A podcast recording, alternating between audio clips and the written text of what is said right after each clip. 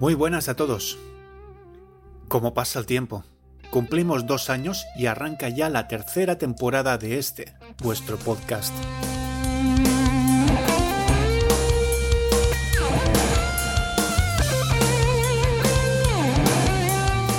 Vuelvo a cambiar de look en las miniaturas y en el logo del programa. Esta vez, la cosa va de marquesinas de neón y de cartuchos de Halken, de HAL Laboratory para MSX. ¿Qué os parece?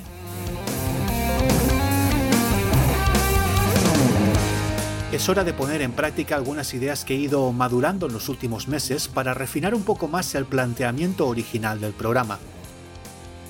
Sigue abierto el formato solo para temas específicos y monóculos de toda índole. Y puede que llegue alguna cosita más. Como siempre, vuestros comentarios, sugerencias e ideas siempre son bienvenidas y son de gran ayuda para seguir mejorando.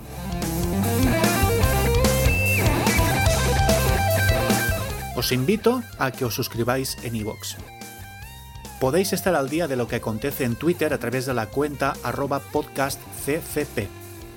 Y para todo lo demás tenéis el correo del programa en cartuchos CDS y Prozac, todo juntito y bien apretadito ahí, gmail.com.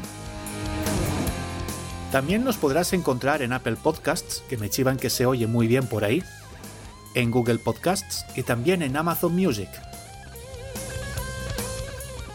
¿Y qué os traemos en este episodio? Pues os cuento.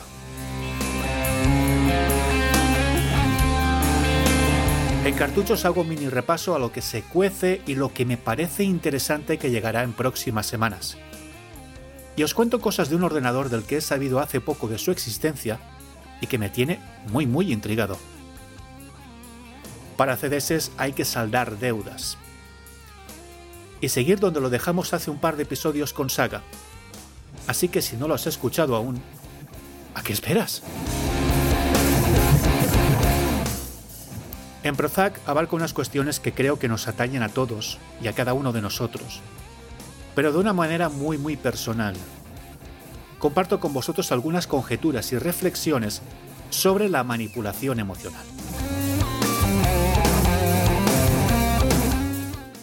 Y en las fechas en las que se ha grabado este episodio, se ha inaugurado el canal Red. Y... ¿Qué queréis que os diga? Ni siquiera han querido contar ni con Bruce Willis ni con Helen Mirren. Ah, qué poco profesionales. Hemos vuelto a ver a Fernando Alonso en el podio del Gran Premio de Bahrein y sí, lo reconozco, voy con el hype bien desatado. Y los fans de Omar Montes están cabreados ya que se ha suspendido el Ibérico Urban Festival de Salamanca. La organización alude a cuestiones técnicas, pero viendo las fotos del aforo se explicaría todo bastante mejor. Qué malo soy cuando me vengo arriba, de verdad. Eh, Omar, no te enfades. Un besito. Vamos al hierro, que empezamos.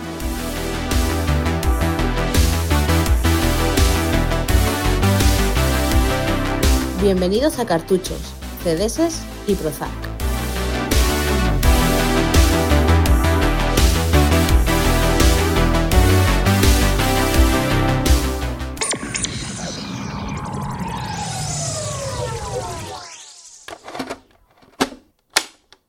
Cartuchos.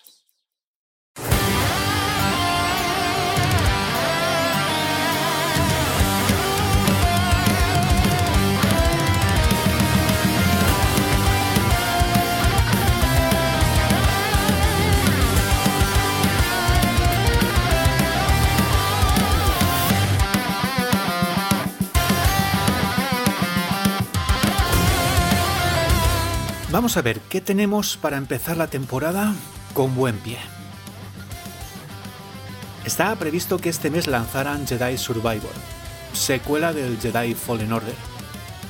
Yo descubrí el juego de Respawn este verano, y aunque cojea en bastantes aspectos, y hay que sumarle que yo soy muy manco, debo reconocer que me lo pasé bastante bien y que la experiencia mejora incluso más al repasarlo una segunda vez. Ha sido lo más que jugué el pasado verano junto con Death Stranding.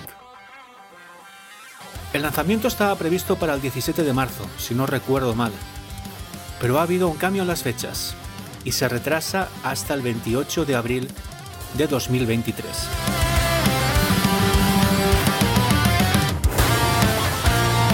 Ya se puede reservar, pero entre que el precio está bien subidito y que al entrar en la store me pone que el juego no es compatible en mi Xbox One X, pues me ha tocado, me ha tocado mucho. Debo reconocer que me ha tocado los cataplines más de lo que me gustaría admitir. Así que creo que voy a usar una de mis huchas cerditos para llegar a las próximas navidades e intentar invertir en una consola de generación actual. Siendo realistas, lo más factible para mi escueto bolsillo sería un Xbox Series S. Pero ya se verá. El año tiene aún muchos meses por quemar y quién sabe, igual dejan jugarlo en la One X vía nube, que ya estaría bien, digo yo. Siguiendo con las novedades que me pican. En nada estará disponible el lavado de cara del Resident Evil 4. Capcom sigue con el tema remakes y le está funcionando francamente bien. Mis dos juegos favoritos de la saga Resident Evil siempre han sido el 2 para PlayStation y el 4, especialmente en su versión para Nintendo Wii. La verdad es que siempre que aparece la oportunidad quiero reivindicar esta versión porque la experiencia de jugarlo con el Wiimote y el Nunchuck era y sigue siendo para mí una verdadera pasada. ¿Y cuánto habría ganado la Wii si otras compañías hubieran tomado ese mismo camino para los juegos de acción en tercera persona?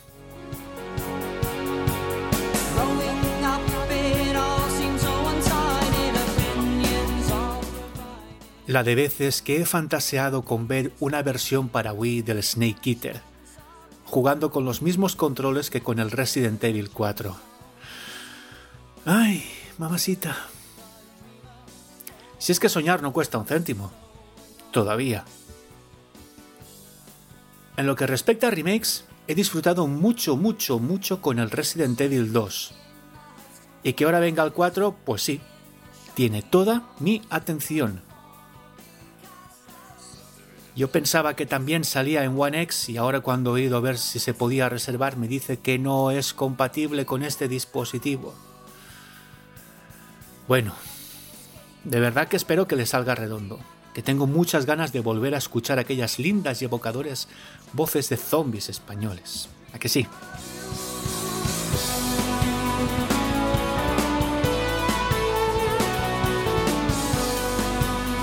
Y bueno, poco más que contaros antes de empezar con el protagonista de hoy.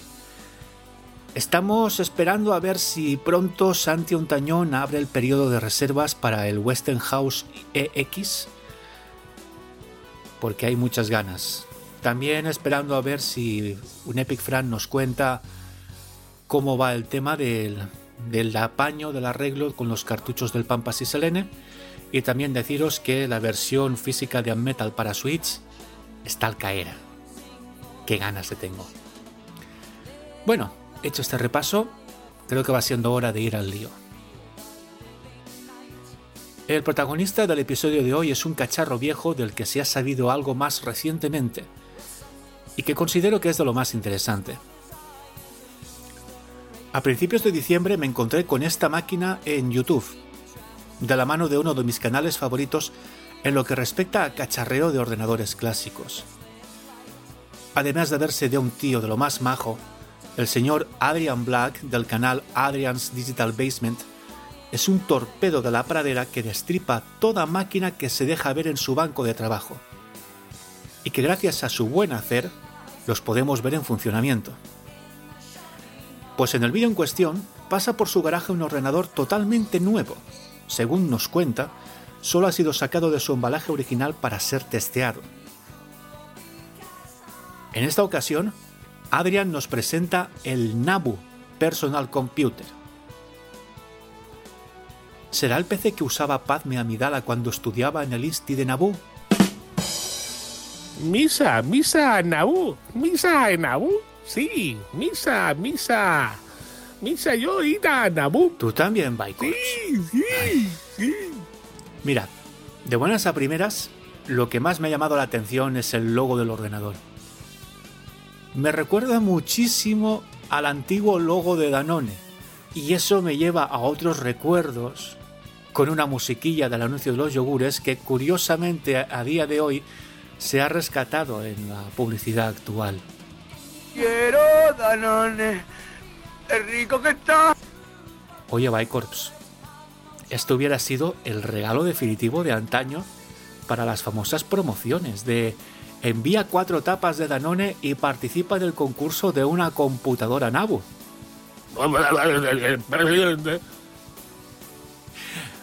Vale, venga. Centrémonos, ¿de acuerdo?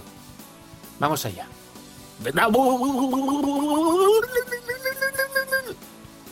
El ordenador presenta un formato curioso y es totalmente intencionado.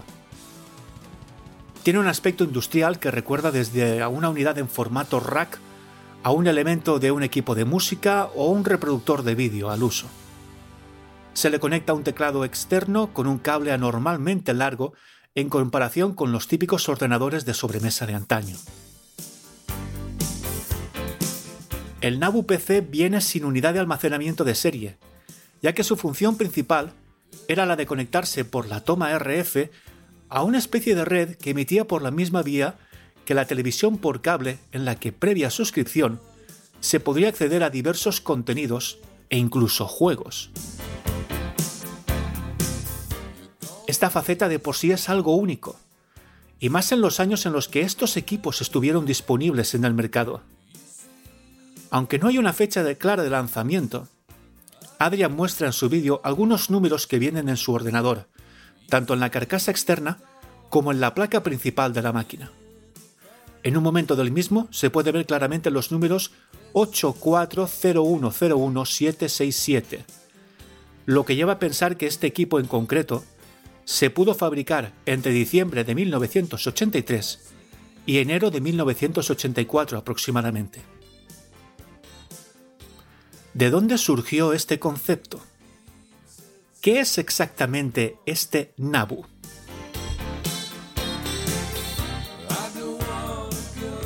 Hola, soy Mickey Mouse. ¿Quieres ver mi Nabu?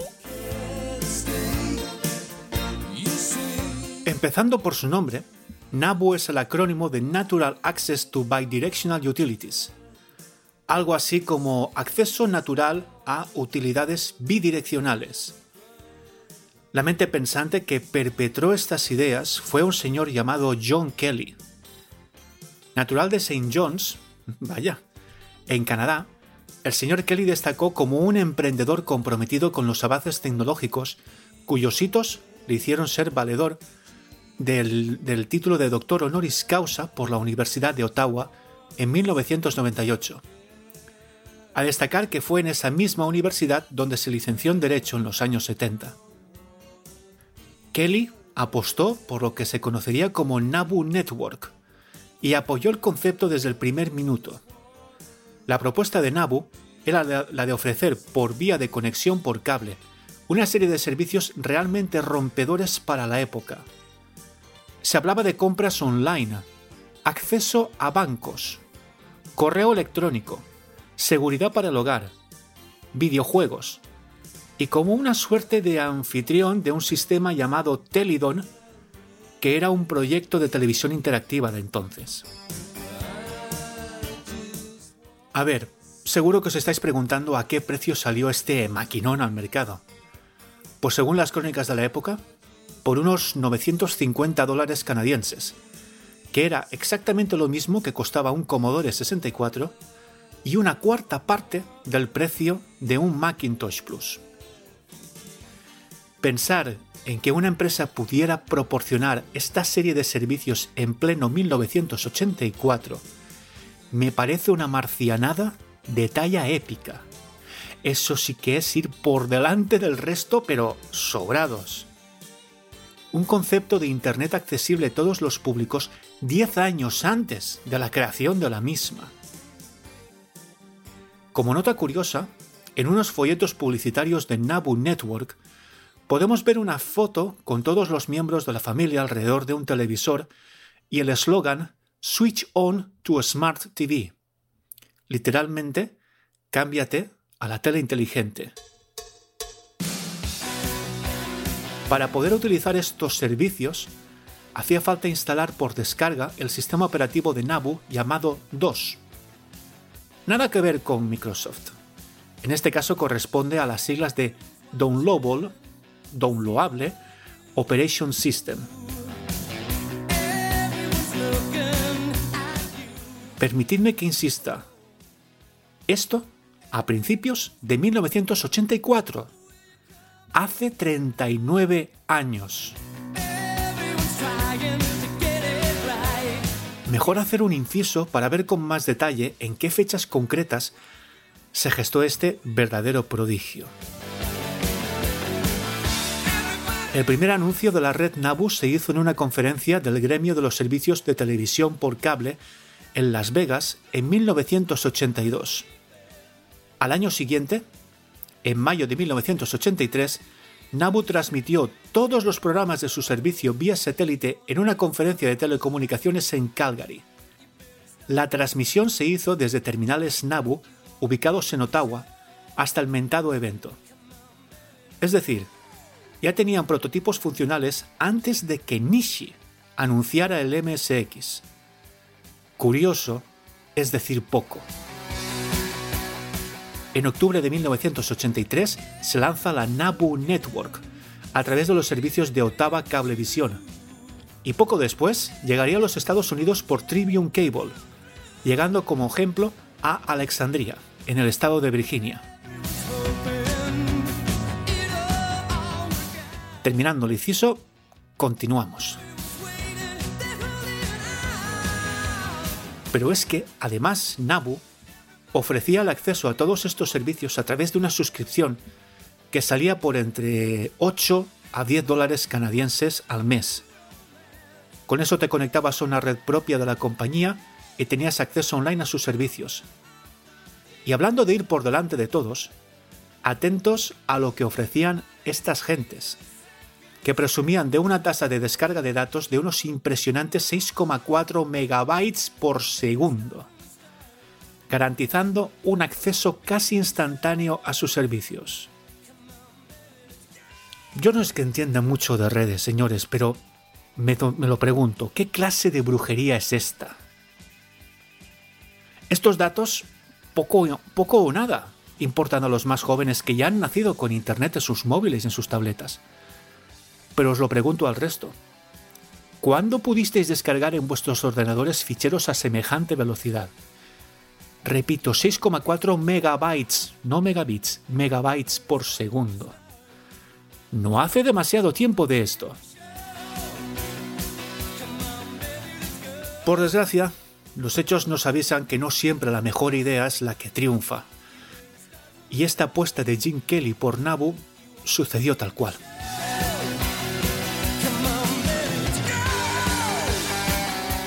Para empezar, la infraestructura que ofrecía los servicios de televisión por cable no funcionaba bilateralmente, chocando con uno de los principios por el que Nabu cimenta su mismo nombre. El acceso se ve limitado además por el propio sistema de suscripción, por lo que las cuentas van ligadas también al número de suscriptores a este servicio. Tras los primeros 12 meses en el mercado, Namu acumulaba ya cerca de 5 millones de dólares en pérdidas, lo que suscitó la marcha de Campo Corporation, el principal inversor del proyecto. Nabu cierra sus servicios en 1985 y liquida la compañía.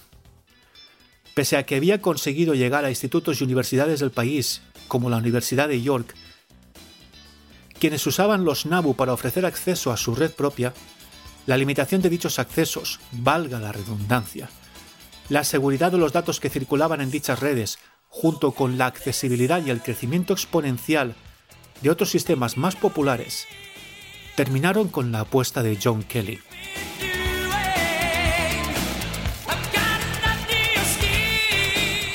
Pese al tropiezo, como comentaba anteriormente, John Kelly siguió con su carrera en la que destaca también su lado filántropo, ya que se convirtió en uno de los principales benefactores del OICC, siglas que corresponden a una fundación contra el cáncer ubicada en Ottawa, cuyos centros médicos estaban encarados en la, integración y cuidado a los enfermos oncológicos. El pasado 28 de junio de 2022, John Kelly falleció a los 82 años de edad. Volvamos al sistema en sí, volvamos a Nabu y veamos qué tienen sus tripas. En los vídeos de Adrian se puede ver que tiene una placa de lo más aseadita. Calza un microprocesador Zilog Z80, todo un clásico de la época. En el apartado de vídeo trae un TMS9918 de Texas Instruments, el mismo VDP que usaban otros ordenadores como el TI-99, Spectra Video, los MSX de primera generación y consolas como la Sega SG-1000 y la ColecoVision. Máquinas de la que os conté algunas cosas hace un par de episodios y que si aún no has escuchado, te invito a que le des un tiento. Ubicado en el centro de la placa nos encontramos con el AY38910, el inefable chip de sonido PSG que comparten los sistemas antes mencionados, y en el que tiempo atrás un servidor componía algunas cancioncillas para juegos. El ordenador viene también con 64 KB de RAM y otros tantos para video RAM, teclado externo y un par de puertos DB9 para joysticks. Por su arquitectura y planteamiento, Nabu lleva en sus tripas una especie de MSX1 sin ranuras para cartuchos ni conexión para un cassette. Y es que no es posible poder probar y cargar juegos de MSX o del propio Nabu, ya que necesita de conectarse a la red que existía antaño para acceder a su software. Recordemos que Nabu no dispone de ningún sistema de almacenamiento de serie. Hace unos días, hace unas semanas, en que se ha hablado largo y tendido del nuevo estándar MSX en la pasada RU 59 MSX de Barcelona, y donde se ha completado o está a punto de completarse la primera campaña de mecenazgo del MSX 0. Este Nabu, precisamente, casi casi podría haber sido un MSX 0 de su tiempo, con la diferencia de que fue concebido en Canadá. En los últimos años han aparecido iniciativas como las de Nabu Retronet, un proyecto sin ánimo de lucro dedicado a la restauración y preservación de los ordenadores Nabu, su software y su propia red. La aparición de estos ordenadores en eBay completamente nuevos a precios realistas ha despertado la atención de propios extraños que se han puesto manos a la obra a intentar dar una segunda vida a estos dispositivos. Hasta la Universidad de York, quienes, recordad, usaron estos equipos en su propia red, se han visto desbordados por la cantidad de peticiones e emails debido a la expectación causada por la súbita aparición de este stock inédito. De hecho, si os conectáis a su página web podéis ver un disclaimer donde indican que están sobrepasados. Y todo este revuelo se inició hace apenas un par de meses, y los primeros resultados por la recién reunida comunidad en torno a Nabu ya empiezan a dar sus primeros frutos. Ya hay un goteo constante de software homebrew y ya han aparecido los primeros dispositivos publicados en GitHub, como por ejemplo el material que está aportando el usuario Chris Secula, cuyo objetivo, en eso estamos todos de lo más expectantes, es que permita cargar software sin la necesidad de conectarse a ninguna red que no sea la nuestra, en la que podamos enviar ROMs al Nabu y que éste las pueda ejecutar. Creo que este será el año de Nabu, coincidiendo también con su 40 cumpleaños. ¿Sabéis qué? Ahora que lo pienso, me encantaría ver una buena review de este dispositivo en algún canal de YouTube que me guste, además del de Adrian. Creo que sería un excelente invitado para cierto canal baldero del que Bicorps y yo somos muy fans. ¿Qué te parece, Tanuki? Por cierto, ¿quieres ver un juegazo? Un juegazo, apúntatelo, Tony. Tony Deres buscando en la basura. Tony, apunta el juego de Nabu de Nintendo 64 con un roto gordo, te la apuntas. Vas a disfrutar.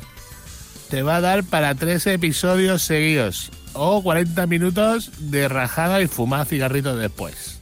Apunta, apunta.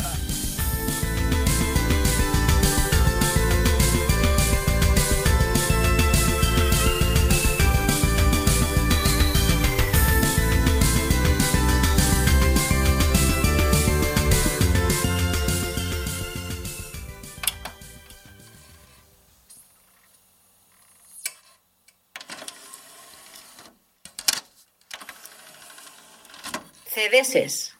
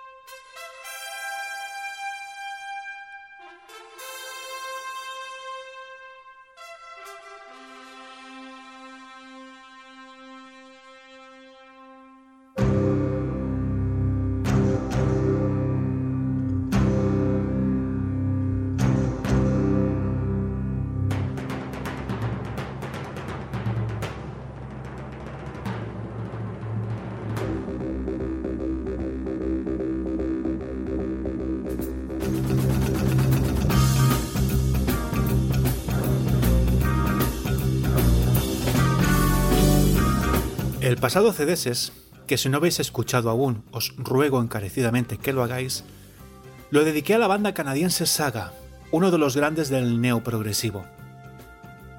Madre mía, hay que hacer algo con estas etiquetas, no puedo con ellas. Nunca he podido con las etiquetas. Y por cuestiones de tiempo me quedé a medias. Así que si gustáis, acompañadme en la segunda parte de la historia de este grupo que tanto está ya disfrutando nuestro amiguete Corpis. Lo habíamos dejado en 1994, cuando publicaron el álbum Steel Umbrellas, y la serie Cobra, con Michael Dudikoff, no terminó de cuajar y se canceló al acabar la primera temporada. Los Super Ninjas, la máquina más moderna de pelear.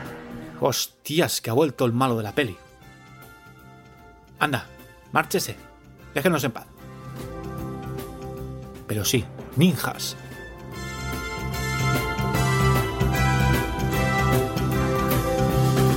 Pese al tropezón en el mundo de la televisión, bonito pareado, nuestros amigos de Saga no paraban. Michael Sadler colaboró en el disco Rise Up del cantante de Toto Bobby Kimball y en el disco de Justin Hayward and Friends, en el que repasan los éxitos de Muddy Blues, como invitado para añadir su voz a una nueva versión de Noches de Blanco Satén. En los siguientes dos años, entre 1995 y 1996, se embarcan en una serie de giras extensas que les llevarían por todo el mundo, con una parada especial en Puerto Rico, donde son muy bien recibidos por una gran comunidad de fans casi desde el primer disco. Durante este periodo estuvieron enfrascados en varios proyectos. Un CD interactivo llamado Softworks. Entonces estaba de moda incluir un CD-ROM con la compra de un álbum, como hicieron un par de años antes gente como Mike Oldfield, Alan Parsons e incluso Yes. Hay una edición del Talk, o el Talk tiene una versión que se llama Active que está en CD, y aún no la tengo. En este disco se repasa en formato multimedia la carrera de Saga hasta entonces y su perspectiva para tiempos venideros. Pero decidieron, y con buen criterio debo añadir, publicar softwares como un CD-ROM al uso para centrar toda su atención en el nuevo disco sin elementos que pudieran distraer la atención del oyente. El 26 de junio de 1996 publican Generation 13, Generación 13.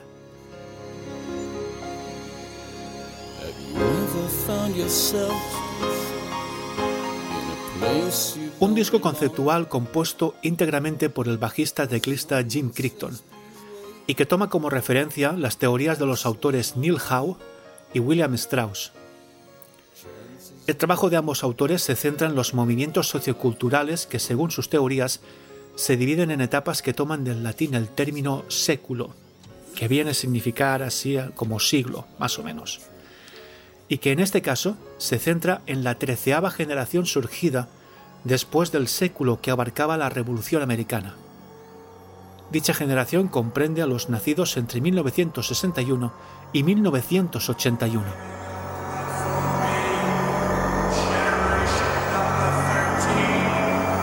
El despliegue musical del disco es superlativo y va más allá de ser una carta de amor a discos como el Tommy de The Who, con el que comparten ciertos elementos. En este caso, la historia se centra en Jeremiah, quien trata de encontrar a su verdadero padre.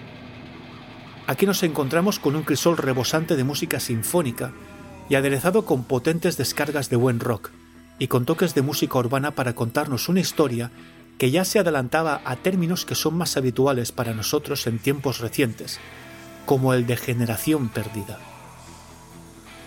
Y lo que se aprende escuchando buen prog, ¿eh? Si es que tiene de todo.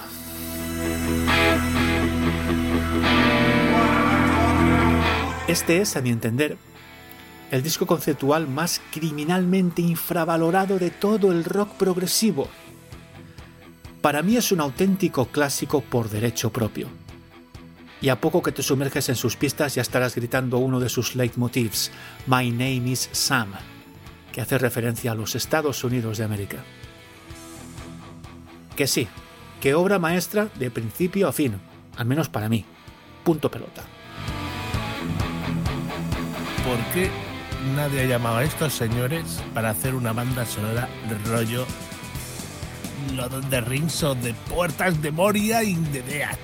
No entiendo nada, no entiendo nada. Estos señores tenían que estar haciendo bandas sonoras de putísima madre. De Ways, de Ways.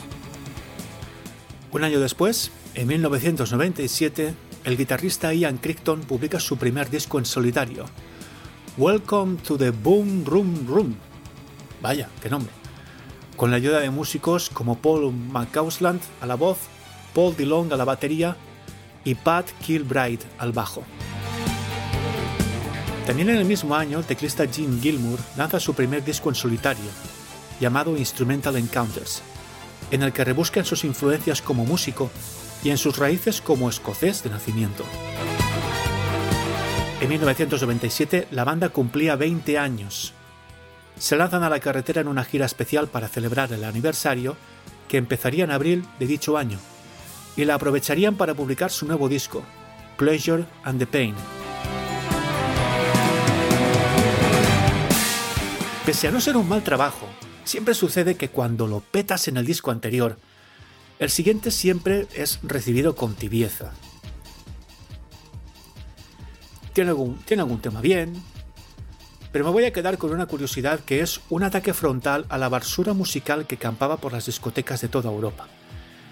El tema se llama, con toda la rabia del mundo, Where's My Money? ¿Dónde está mi dinero? Escuchemos un cachete.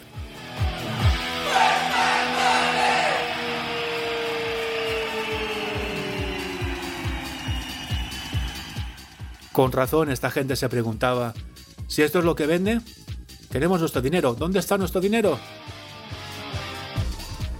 Estas músicas, porque hay que llamarlas de algún modo, son de uno de los recuerdos más amargos que conservo de mi vida en los noventas. Una década que he llegado a odiar con todo mi ser. Pero bueno, igual después os comento alguna cosa más. Así que vamos a centrarnos. Torpedo, céntrate, Fistro, hay que seguir con Saga. Propongo un changue. ¿Y si Saga hubiera hecho la banda sonora de Los Inmortales? ¿Eh? A más de uno se le eriza los pelos de la espalda. Pero de emoción. De la hostia. Seguimos en 1997. Y con todo el trajín del 20 aniversario, la misma saga terminaría el año publicando su primer recopilatorio de, de éxitos llamado Phase One, con algún que otro tema extra en vivo. Y para rizar ya el rizo y aprovechar al máximo lo acontecido en dicho año, se graba y publica en formato doble el directo de Tours, al año siguiente, 1998.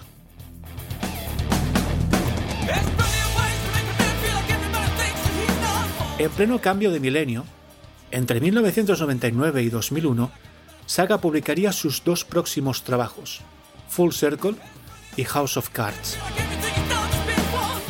Entramos en una época delicada para la banda, especialmente en lo que respecta a la salud del vocalista Michael Sattler.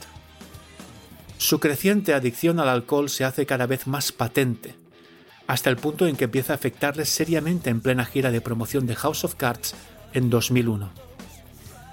Cuentan sus compañeros que hubo fechas en las que terminó con serias crisis nerviosas y algunas terminaron en coma etílico o desembocaban en delirium tremens. Preocupados por su estado de salud, Sadler es ingresado en una clínica de rehabilitación en mayo del 2002 y comunica a los fans que hará lo posible para volver a los escenarios sano y recuperado. Cuenta con el apoyo incondicional tanto de su familia como del resto de miembros de la banda y de la misma productora.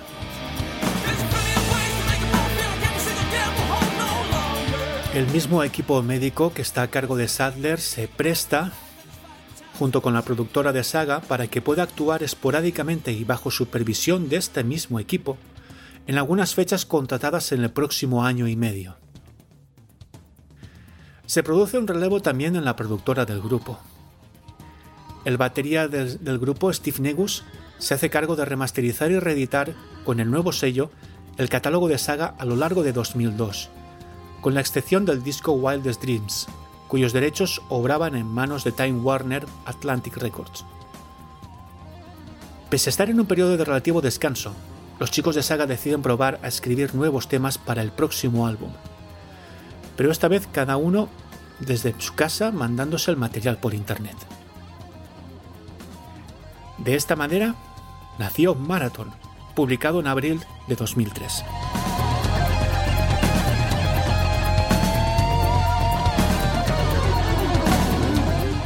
Madre mía, vaya despiste. Quietos paraos. Os tengo guardada desde el episodio anterior la historia que hay detrás de las canciones que forman The Chapters, los capítulos de saga. Si no habéis escuchado el programa anterior, os hago un breve resumen. Jim Crichton, ya desde antes de publicar el primer disco de saga, albergaba en sus sienes una idea de lo más pretenciosa. Más allá de escribir un disco conceptual al uso, su intención era la de contar una historia en una serie de canciones que se irían incluyendo en los discos tal y como se fueran publicando. La idea original era la de contar su historia en ocho canciones barra capítulos que fueron incorporados desde el disco de debut en 1978 hasta Walls Apart en 1983. Pues bien, la cosa no quedó ahí. Jim Crichton decidió expandir sus capítulos a partir del disco Full Circle, como ya he comentado antes publicado en 1999, pasando por House of Cards hasta el mentado Marathon, en el que nos hemos quedado, añadiendo 8 canciones barra capítulos más a la historia. En total, 16 capítulos. Ya lo sé, lo estáis esperando. ¿Y de qué va la historia esta? Pues agarraos los machos. El señor Jim Crichton se inspiró en los acontecimientos de la Guerra Fría y en la escalada de la carrera nuclear entre los Estados Unidos y la Unión Soviética en la, principios de la década de los 60. La humanidad está al borde del abismo y una raza extraterrestre que lleva eones observando nuestra evolución decide tomar cartas en el asunto para evitar nuestra autodestrucción. La tecnología de estas criaturas de otro mundo les permitía resucitar a los muertos, creando una suerte de criaturas híbridas que pudieran mediar en los conflictos de los terrestres. Y estos aliens deciden que quién mejor que Albert Einstein para poner paz y templanza entre las superpotencias nucleares. Así que toman su cerebro, que está en posesión del doctor Thomas S. Harvey, y le devuelven a la vida en un nuevo cuerpo con el propósito de salvar a la humanidad de su propia extinción. ¿Cómo lo flipa el Crichton, eh?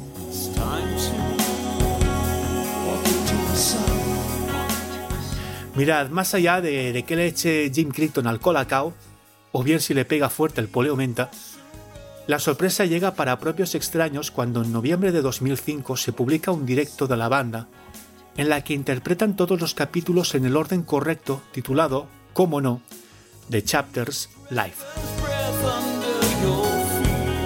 Vamos a ver. Uno puede pensar que el armar semejante puzzle musical en un periodo que abarca 25 años puede presentar lagunas. Y no pocas. Es razonable.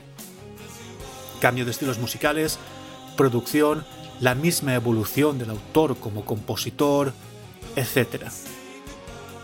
Pues bien, el resultado de estos 16 capítulos, interpretados en su orden correcto, se convierte en una obra totalmente cohesionada.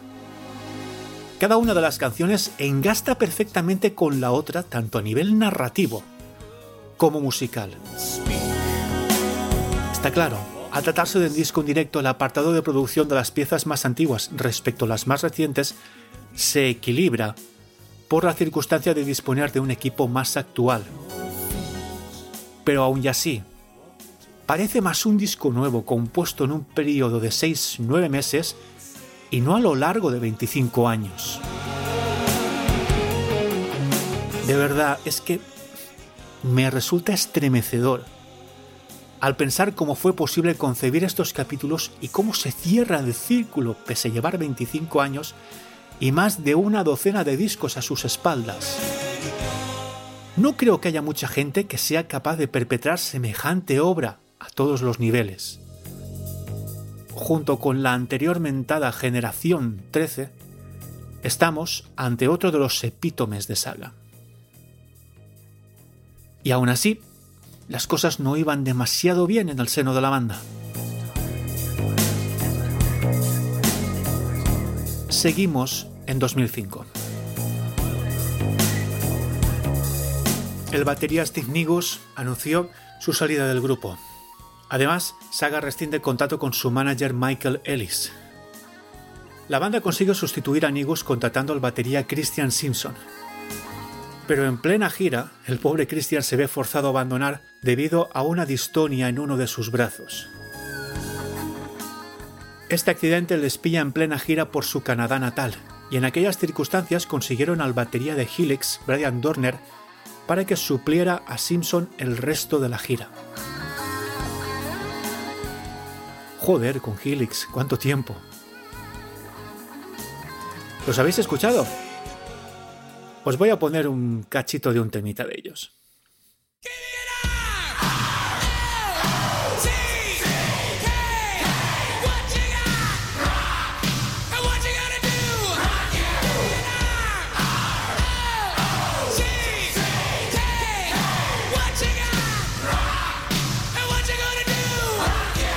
Pese a estas idas y venidas y lesiones, quien iba recuperándose por buen camino era el cantante Michael Sattler esfuerzo que quedó plasmado en su segundo álbum en solitario llamado Clear, limpio. Y quien también sacó su segundo disco en solitario en este turbulento 2005 fue Jim Crichton, llamado Great Escape.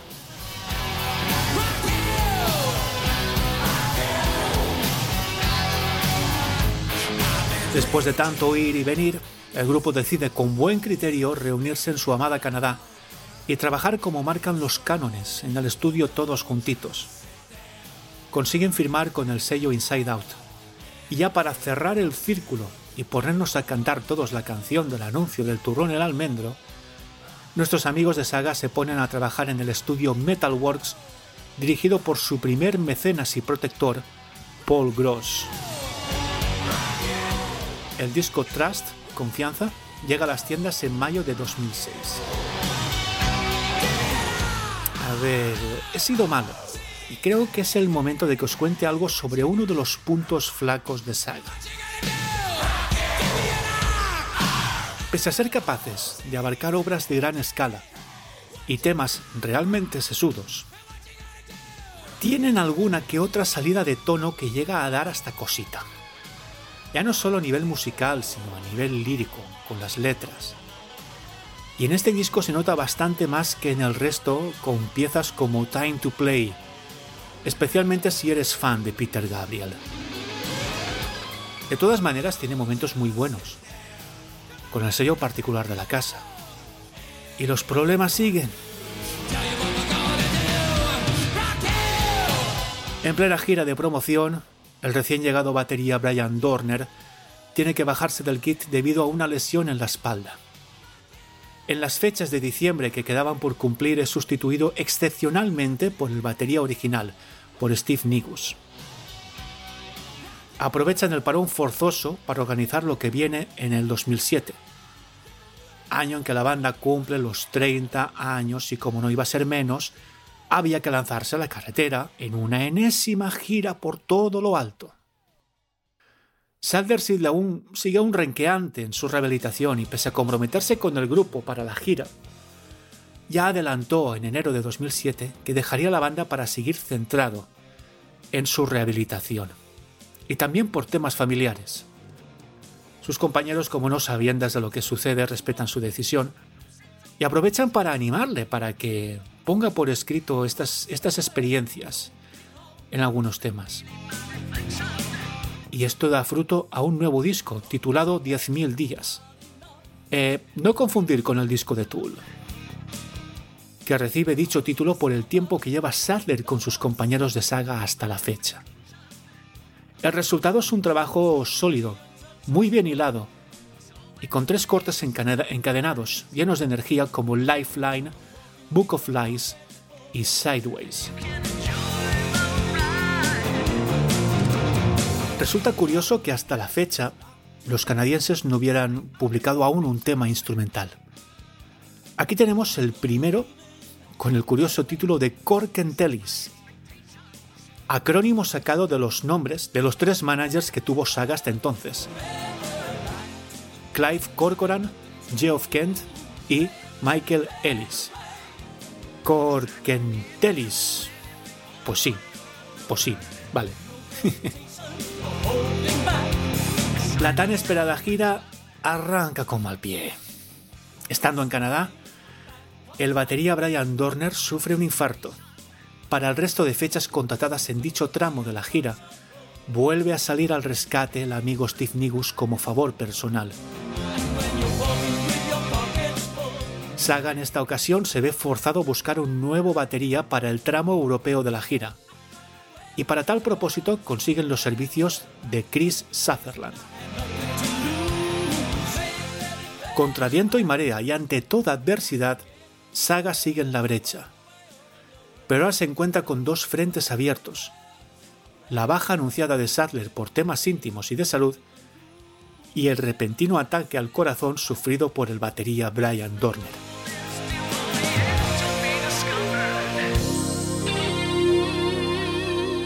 Para reclutar a un nuevo cantante, Saga busca en Internet e insta a quienes lo deseen a mandar sus vídeos como audiciones para la banda. Pese a ello, encuentran a su candidato ideal en su amada Canadá, más en concreto en Toronto, donde reside el cantante de Final Frontier, Rob Moratti. Con Moratti recién llegado y con la vuelta al kit de batería de Dorner, Saga empieza a grabar su siguiente disco, llamado The Human Condition, publicado en mayo de 2009. Cuando lanzas un nuevo trabajo en el que además se sustituye a un elemento clave del grupo como a su cantante durante 30 años, la expectación es máxima. Una cosa es evidente, y es que Rob Moratti no es Michael Sattler, y viceversa. Pero además de probar ser un notable cantante, su trabajo en este disco es más que competente. De hecho, la banda se acomoda un tanto al tono más agudo de Moratti con un enfoque más cañero y contundente, y con arreglos que llegan a recordar los momentos álgidos de Generation 13, de Generación 13. Pero ya con todo lo que han hecho hasta entonces y con su público hecho y conocedores de sus limitaciones, Saga son más una banda de directo que prog a estas alturas pese a los buenos momentos que también nos encontramos con sus dos últimos trabajos hasta entonces, en Trust y Network. Pero otra vez vuelven a aparecer esos temas tan extraños como disonantes en estos discos como Now is Now o el que cierra, el llamado You Look Good to Me. Como iba diciendo, Saga casi desde sus primeros discos son una banda que siempre ha despuntado por ofrecer potentes directos de la que han surgido una nutrida comunidad de seguidores, fieles a todo cuanto publican, especialmente en Alemania. Llegamos a 2011 y las buenas noticias por fin llegan a Saga. Michael Sadler regresa bastante recuperado y feliz a la primera línea de batalla. Y además se presentan con una gira conjunta por toda Europa con los enormes, enormes Marillion.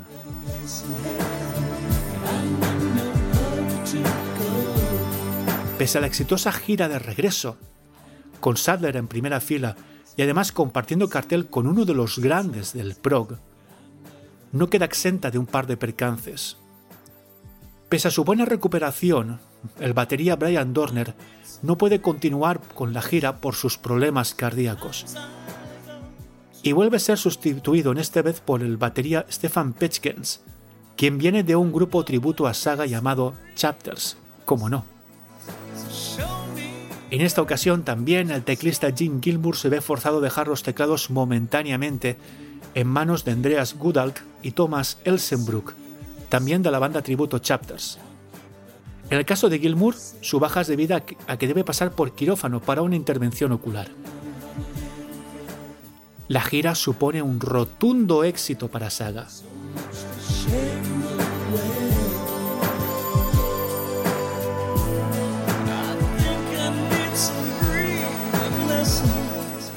Por desgracia y por temas de salud, anuncian que prescinden de Brian Dorner. Hay que buscar un nuevo batería que quiera sumarse al proyecto, y vuelven a acudir a YouTube. El elegido en cuestión se llama Mike Thorne y es anunciado en la plataforma el 11 de abril de 2012.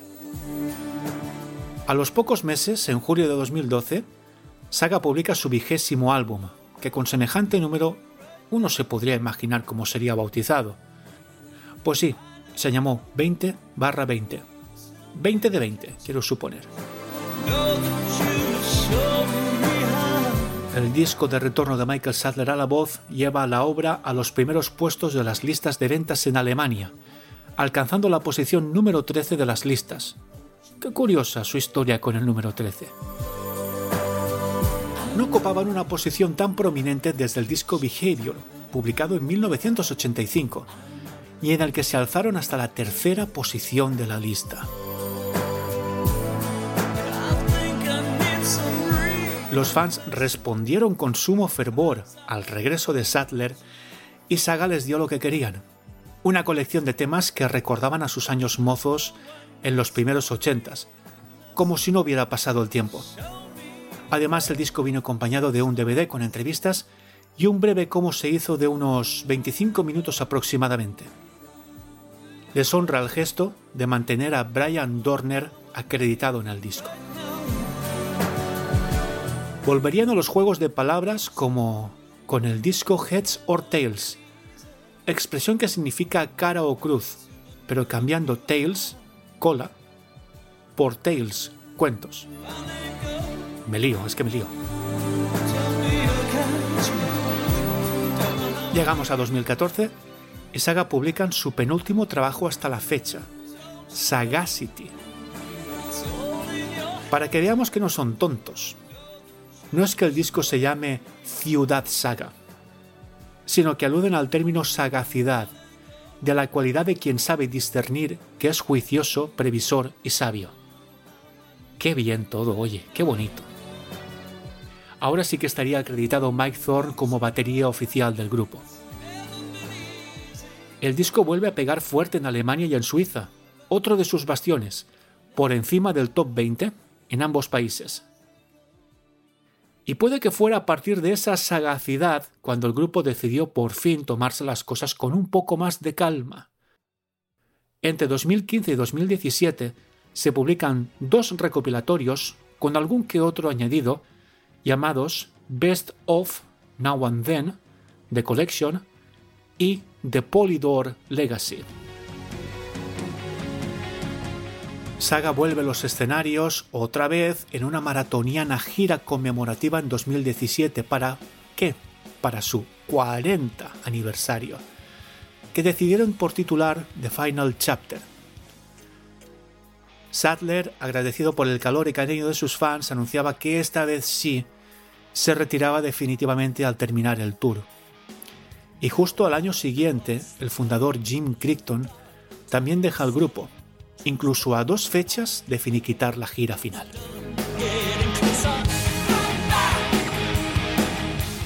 Pero esto de acabar así, a los fans de Saga no les hizo ni puñetera gracia. La banda ya llevaba un tiempo tomándose las cosas de manera más pausada, pero apareciendo en algunos festivales de manera esporádica, y la existencia de los fans caló hondo en el seno de los canadienses. quienes se les verían un par de conciertos a principios de 2020, a punto de estallar la pandemia. La llegada del COVID-19 en nuestras vidas lo cambió todo, y el frenazo que sacudió al mundo entero hizo replantearse a Saga el publicar el material registrado en aquellos directos. Y saltó la sorpresa. Contra todo pronóstico, y grabado desde los estudios caseros de cada uno de sus miembros, se lanza el 11 de marzo de 2021, el mismo día en que este humilde podcast inició su andadura, el disco Symmetry. Un disco totalmente acústico, que además de revisitar algunos clásicos de su catálogo, se adaptan al formato desenchufado, pasajes instrumentales y piezas conocidas para los fans que acudían a sus directos. Además, incluye un par de cortes instrumentales a cargo de Ian Crichton y Jim Gilmour. Symmetry supera en recepción a 20 de 20 en Alemania, llegando al top 10 de sus listas. Y en Suiza y Dinamarca, la recepción es aún mayor, llegando al número 6 del top danés. La recepción por parte de algunos medios es más que positiva. Incluso la revista Metal Hammer alaba sus inesperados arreglos acústicos y sus sorpresivos giros. Otros medios, más enfocados al prog, señalan a este disco como lleno de inventiva, intenso y rebosante de energía. La verdad es que es una delicia que se deja escuchar de principio a fin y que está compuesto de manera exquisita. Pues bien, pues ya hemos llegado al final, o no, de esta saga. Nunca se sabe. Además, el guitarrista Ian Crichton no para quieto y se ha montado una banda con Nigel Glockler y Robert Berry, llamada Six by Six, cuyo disco de debut homónimo acaba de salir al mercado hace apenas unos meses, en agosto de 2022. Y justo ahora, justo ahora, están nuevamente de gira y está Mike Sadler ahí en las fotos. Sientas en Facebook, los ves, han estado actuando hace un par de días. ¿Habrá disco nuevo? ¿Quién sabe? Hagan sus apuestas.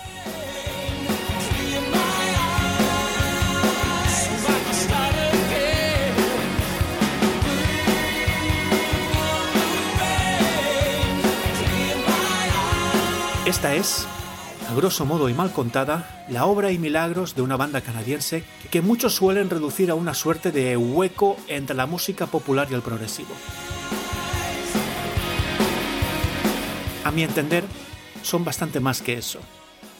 Tienen algunas, tienen sus cositas que te pueden gustar o no, como en el que con cada disco, al mencionar algún pasaje del que recuerda algún tema anterior, lo reinterpretan literalmente, musicalmente y todo o bien se salen con una nueva versión del mismo tema de hace disco y medio. Hay quienes ven ahí oportunismo o simplemente carencias creativas. Pero si ves su obra en perspectiva, lo que sí se puede probar con hechos es que es un recurso al que acudieron de manera totalmente intencionada. Otra cosa es que guste o no, y en mi caso debo reconocer que en más ocasiones de las que me gustaría aceptar, se me hace raro de cojones.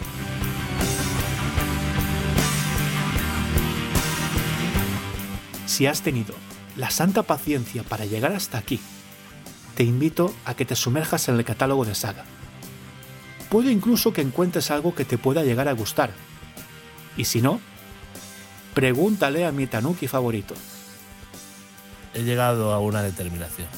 En mi funeral quiero que se reproduzca la canción Goodbye. Sí, señores. Es solemne impresionante. Impresionante.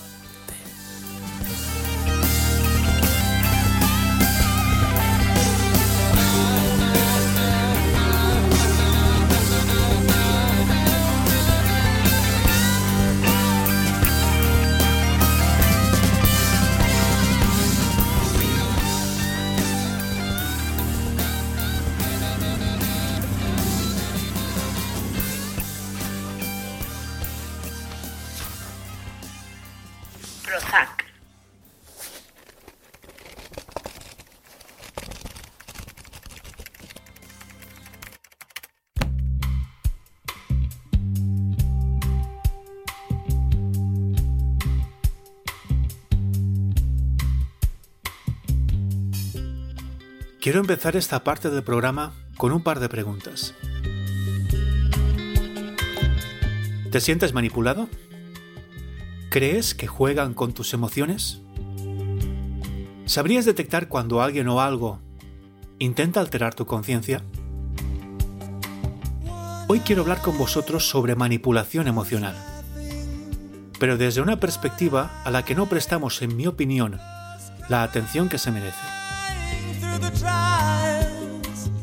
Mejor empezar desde la base.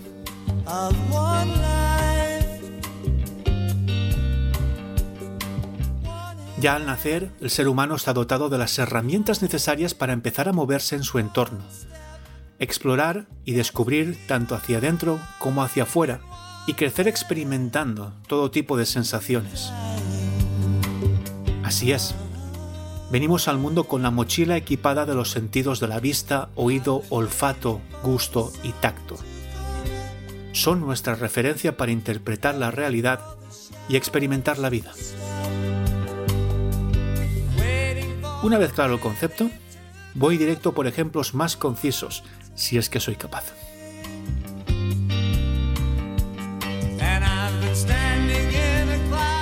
Si tomamos como base el sentido del gusto, podríamos hablar de manipulación sensorial al comer, por ejemplo, una hamburguesa en una franquicia de comida rápida, en la que abundan los sabores potentes por encima de la calidad de la comida en sí mismo pero esta experiencia pasa de ser sensorial a emocional, ya que dichos sabores se quedan en impronta y nos generan una especie de placer de carácter adictivo, que nos lleva a pensar cuándo volver, cuanto antes, a pedir otra hamburguesa.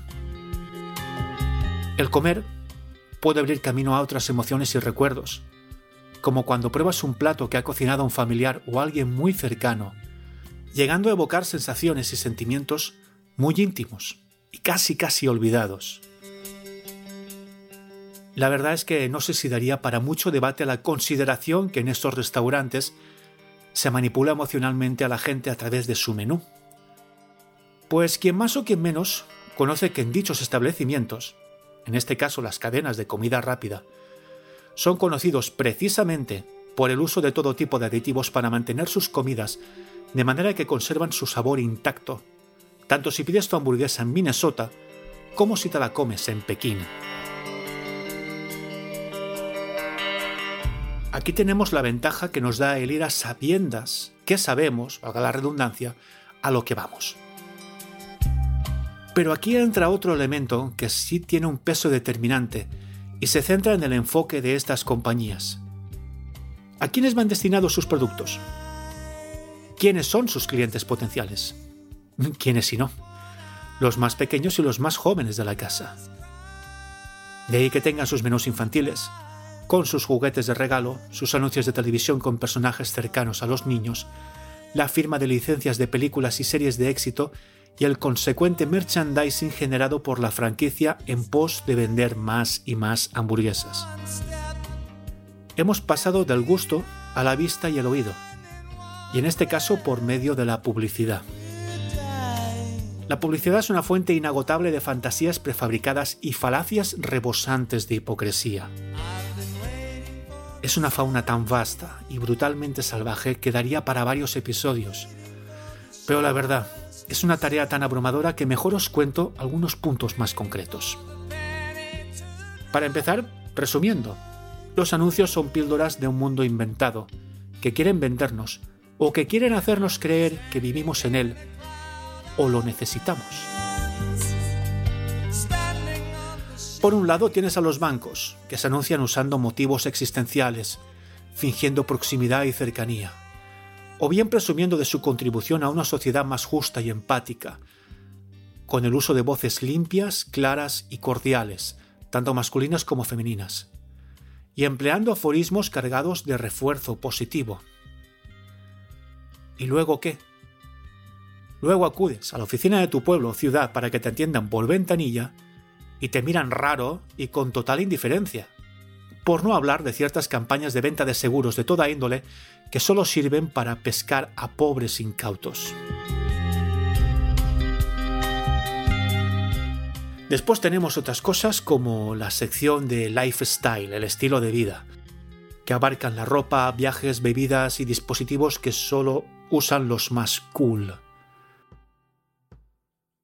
Ese fue siempre la punta de lanza de Steve Jobs en su regreso a Apple en 1996, si no me falla la memoria. E hizo un uso muy inteligente de la publicidad, especialmente desde el lanzamiento del iPod a, finales del pasado milenio. Apple mola más porque lo usa la gente más cool y más famosa. Y si vale más por algo será. Eso es lo que se queda como tomar un café en Starbucks, llenar de reels tus historias en Instagram o en TikTok demostrando al mundo lo feliz que eres en cada instante de tu vida en la que eres incapaz de separarte de tu teléfono móvil. Teléfono al que casi ya le sobra el nombre y en el que ha calado otro que es pura hipocresía como el término anglosajón smart, inteligente.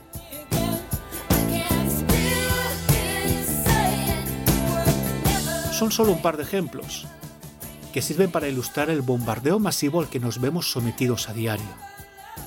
Esta metodología está mucho más que estudiada, ya que ante tanta masificación sensorial, nuestros sentidos se ven sobrepasados, y a nivel mental nuestro cerebro termina por dejar de filtrar porque no puede procesar tanta información por una simple cuestión de magnitudes, aletargando nuestros sentidos y mermando poco a poco nuestra capacidad de discernir a través de ellos. Mira, me dejaba un ejemplo. Con esto de que atrasado un poco los contenidos, se me había quedado atrás. Me dejaba un ejemplo que además de ilustrar cómo los intereses de los comerciantes se centran en jugar con nuestras emociones, además tiene un trasfondo histórico que considero bastante interesante. Y de paso nos pilla aún cerca. Os pregunto, ¿sabéis de dónde y cómo se inició la costumbre de hacer regalos a las parejas por San Valentín? Porque lo que queda es que ese día hay que celebrar que nos queremos todos y a golpe de tarjeta. Parece ser que esta moda se inicia en el Reino Unido, donde siempre se ha asociado la llegada de la primavera al amor. Así queda patente por uno de los autores más importantes de su literatura.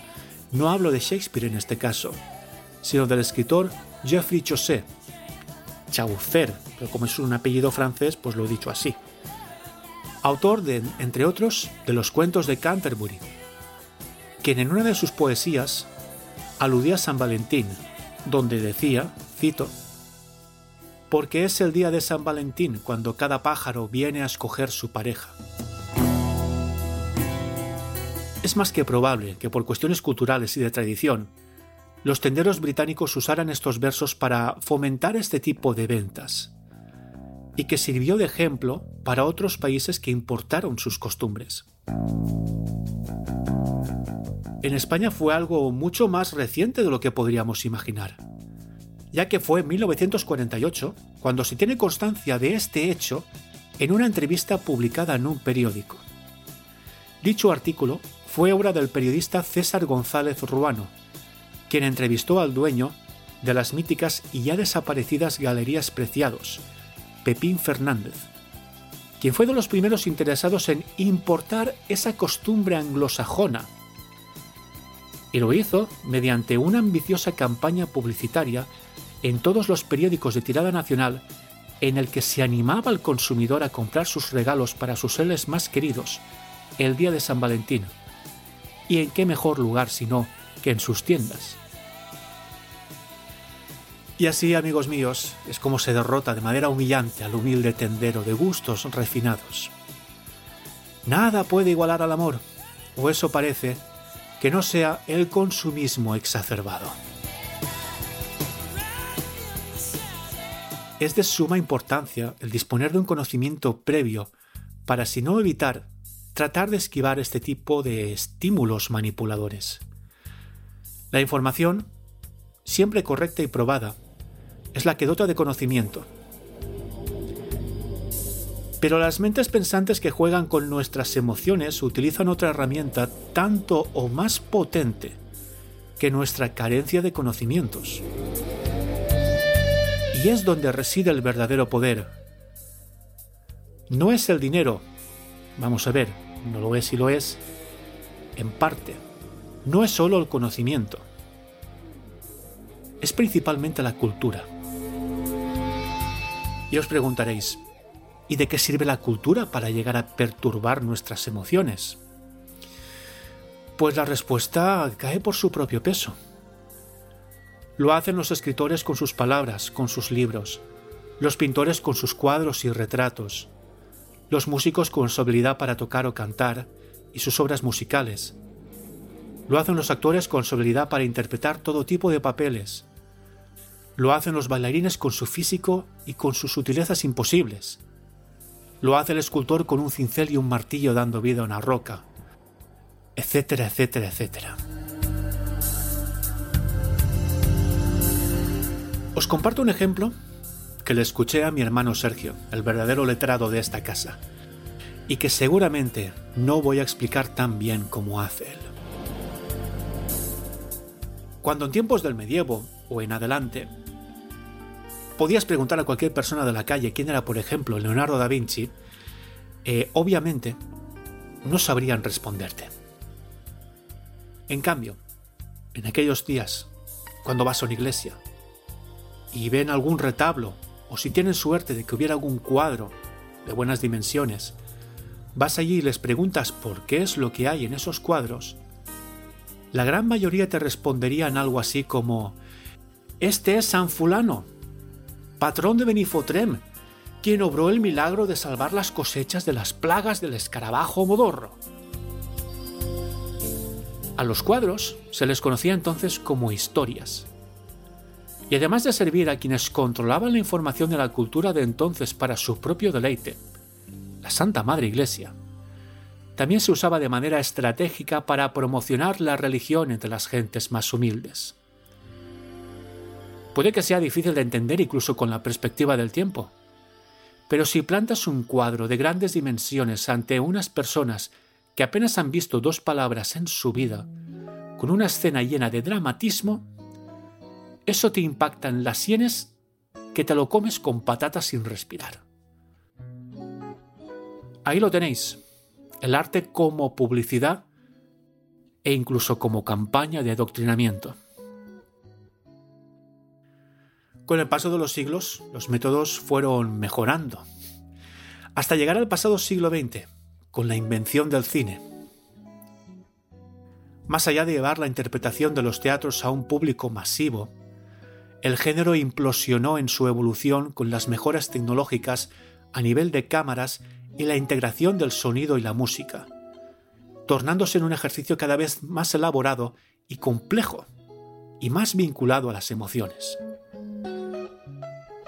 Vamos a ver, ¿quién nos recuerda, aunque no la haya visto en su vida, la escena del asesinato en la ducha de la película Psicosis de Alfred Hitchcock?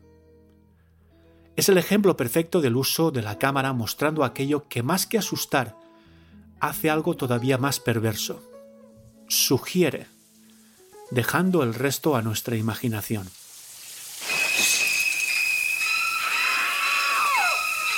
Y si nuestros ojos y mente están ocupados en ese momento, nuestros oídos están en shock al escuchar esas notas tan afiladas como el cuchillo asesino que nos perforan los oídos y el ánimo. El cine dio una vuelta de tuerca a la manera en la que experimentamos el arte. Eso sí, por nuestra propia voluntad y pagando una entrada. Y luego llegó la televisión. Pero antes de ir a la televisión y enfilar la recta final de este episodio, quiero detenerme en otra película. Película que ilustró con maestría y precisión cómo nos puede llegar a afectar a nivel emocional el exponernos a cierto tipo de material. Y es que la ópera prima de Alejandro Amenábar, Tesis, ya era de por sí una denuncia contra, en palabras del propio Alejandro, la pornografía sentimental a la que estamos sometidos por parte de los medios de comunicación. Hay escenas que hablan por sí mismas, y como hiciera el maestro Hitchcock, Amenábar nos lleva a unas situaciones terroríficas donde es más lo que se insinúa que lo que se muestra. Para seguir con esta hipótesis de trabajo, me quedo especialmente con una escena, interpretada magistralmente por Ana Torrent. Es el momento en que Ángela se pone a ver la cinta de vídeo que ha sacado de la sala de audiovisuales, donde yacía muerto el cuerpo del director de su tesis. Al darle al play, justo antes de que empiecen a mostrarse las imágenes, baja el brillo del televisor hasta que la pantalla se vuelve totalmente oscura. Entonces, solo quedan los gritos de una mujer que está siendo masacrada.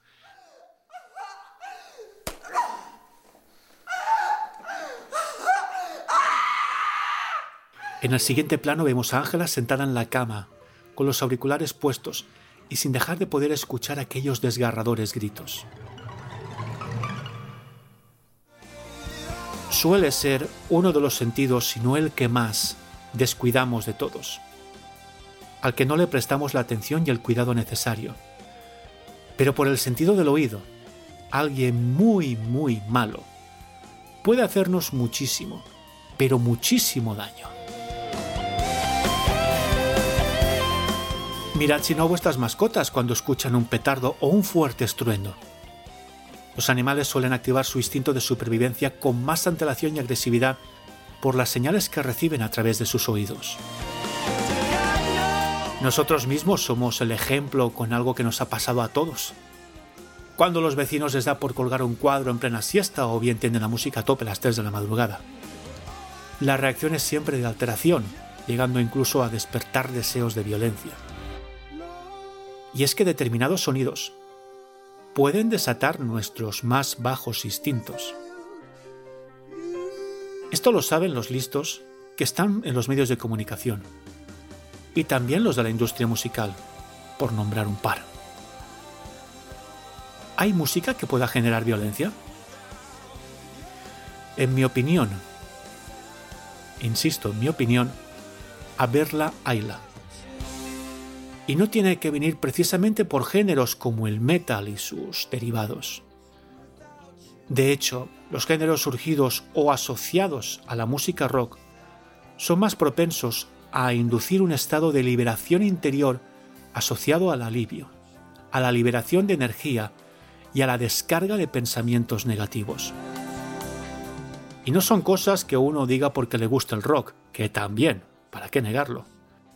Son el producto de varios estudios realizados por diversos hospitales y universidades a nivel mundial, con datos contrastados. Por otro lado, hay subgéneros musicales asociados al consumo de estupefacientes, a la desconexión del raciocinio y al despertar de la libido. Esto, por supuesto, no te lo van a contar tan alegremente porque al parecer va contra el negocio. Porque estas músicas generan ingresos, que a su vez derivan en más ingresos para los que trafican con estas sustancias. Y el primer y claro ejemplo con el que nos encontramos a nivel histórico, al menos desde un punto de vista muy cercano, en mi experiencia, eh, se produjo en mi tierra, en la costa levantina, en la medenada por unos, infame para mí, ruta del bacalao.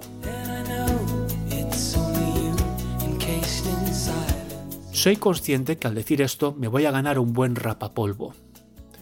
Pero quiero preguntar abiertamente a quienes abrazaron ese movimiento si entre todo lo que escuchaban no había momentos o situaciones más que puntuales en los que se sintieran especialmente incómodos y se vieran forzados a salir de la disco o ir a la siguiente. ¿Recordáis en esos momentos cómo os sentíais? Vamos a ver. Me estaremos con las excusas de no, porque iba a tope, me metía de todo, ¿cómo voy, voy a acordar? Pero seguro que estaríais cansados. Ojo. Y con la necesidad de beber o meteros alguna cosa. Y es un sentimiento un tanto contradictorio, pues tenéis la adrenalina disparada, pero el cuerpo os pide más y más. No es casual. Y os lanzo la segunda pregunta. ¿Quiénes eran los que se quedaban en el mismo lugar pese a que vosotros estabais ya saturados y con ganas de ir a otro sitio por otra sesión de chunda chunda? ¿Acaso coincide con que esas personas que aguantaban ahí solían ser los sospechosos habituales que terminaban de gresca en gresca, o incluso no volvían a sus casas para ir directamente al corral de los quietos? Yo lo dejo aquí. Me gustaría conocer vuestras opiniones al respecto. Voy a ir terminando con un último ejemplo, porque estábamos con las televisiones y vamos a ir ya con las televisiones. No entraré en si tal cadena es de corte liberal y otra de izquierdas y la otra de más allá un nido de fachas. Esos son temas de líneas editoriales y tiene más que ver con la política. Quiero hablar solo de los noticiarios, como ejemplo. Noticiarios, un espacio cuyo propósito es la de informar de los acontecimientos más destacados tanto a nivel local, nacional e internacional, dependiendo del tipo de programa. Ya sabéis que no soy de los que piden, pero en esta ocasión os invito a que hagáis la prueba por vosotros mismos.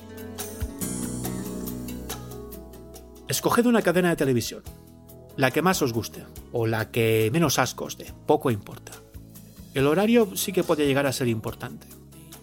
Pues se ven más las noticias en sobremesa y en la noche que por la mañana, pero ni ahí se salvan. Fijaos cuando arranca el telediario. Esta es su manera de proceder. O bien empieza la reportera con un tono catastrofista ilustrando un suceso, no confundir con una noticia que esa es otra, esto ya hablaremos otro día, y cómo al terminar arranca el vídeo que ilustra la misma.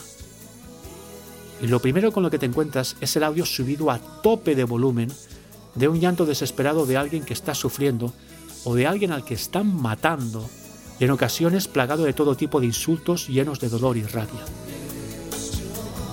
También podría arrancar el noticiario con dichas imágenes y eso sí, siempre precedidas por dichos gritos a pleno volumen. ¿Qué necesidad hay que un noticiario trate de manipular emocionalmente al espectador por sus sentidos? Luego está la manera en la que se narra una desgracia. Tenemos bien presente, constantemente presente, la guerra de Ucrania y recientemente los terremotos en Turquía. ¿Y cómo nos cuentan lo que sucede? El sonido de los disparos y los obuses cruzan la pantalla incluso más deprisa que las propias imágenes.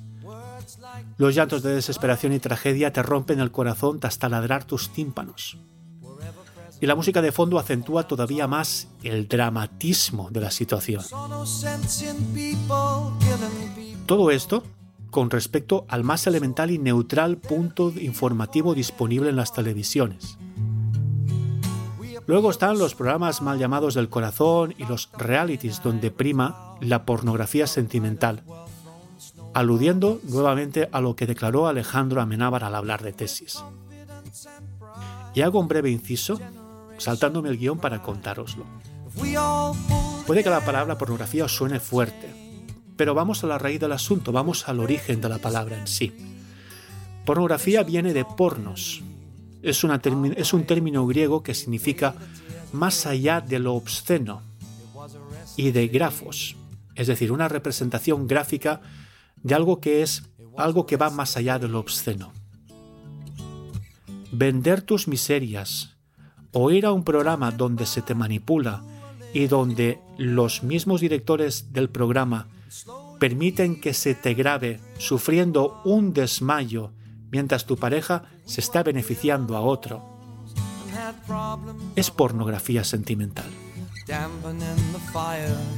Y el daño que incurre este tipo de programas, que están puestos en horario de máxima audiencia, accesibles para toda la familia, es mayor que si pones una peli de Nacho Vidal a las 4 de la tarde.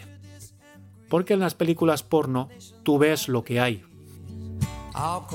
Con lo otro juegan con tus sentimientos y destapan ciertas cosas que pueden llegar a ser incluso peores, como la carencia de referentes. Y bueno, después de todo este rollazo, os vuelvo a formular las mismas preguntas. ¿Te sientes manipulado? ¿Crees que juegan con tus emociones? ¿Sabrías detectar cuando alguien o algo intenta alterar tu conciencia?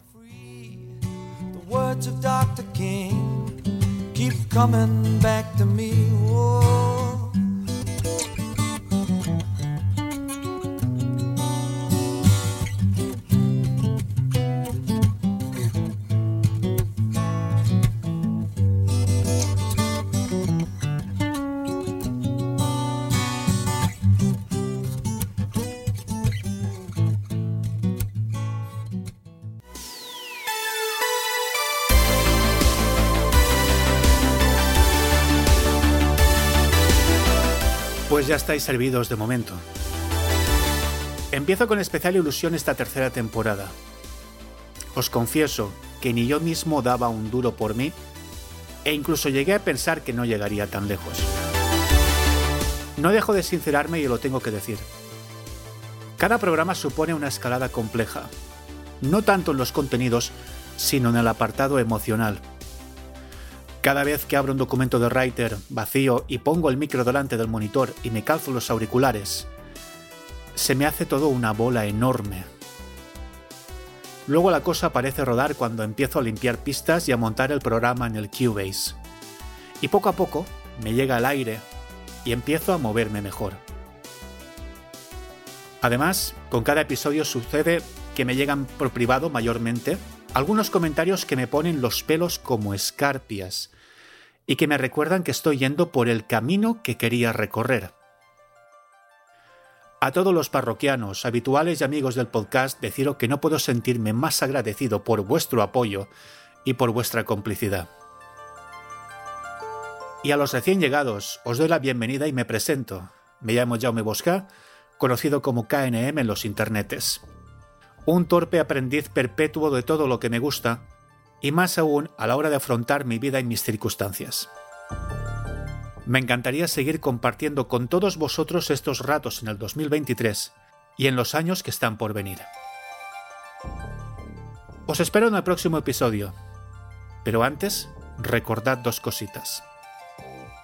Se os quiere mil y cuidaos mucho.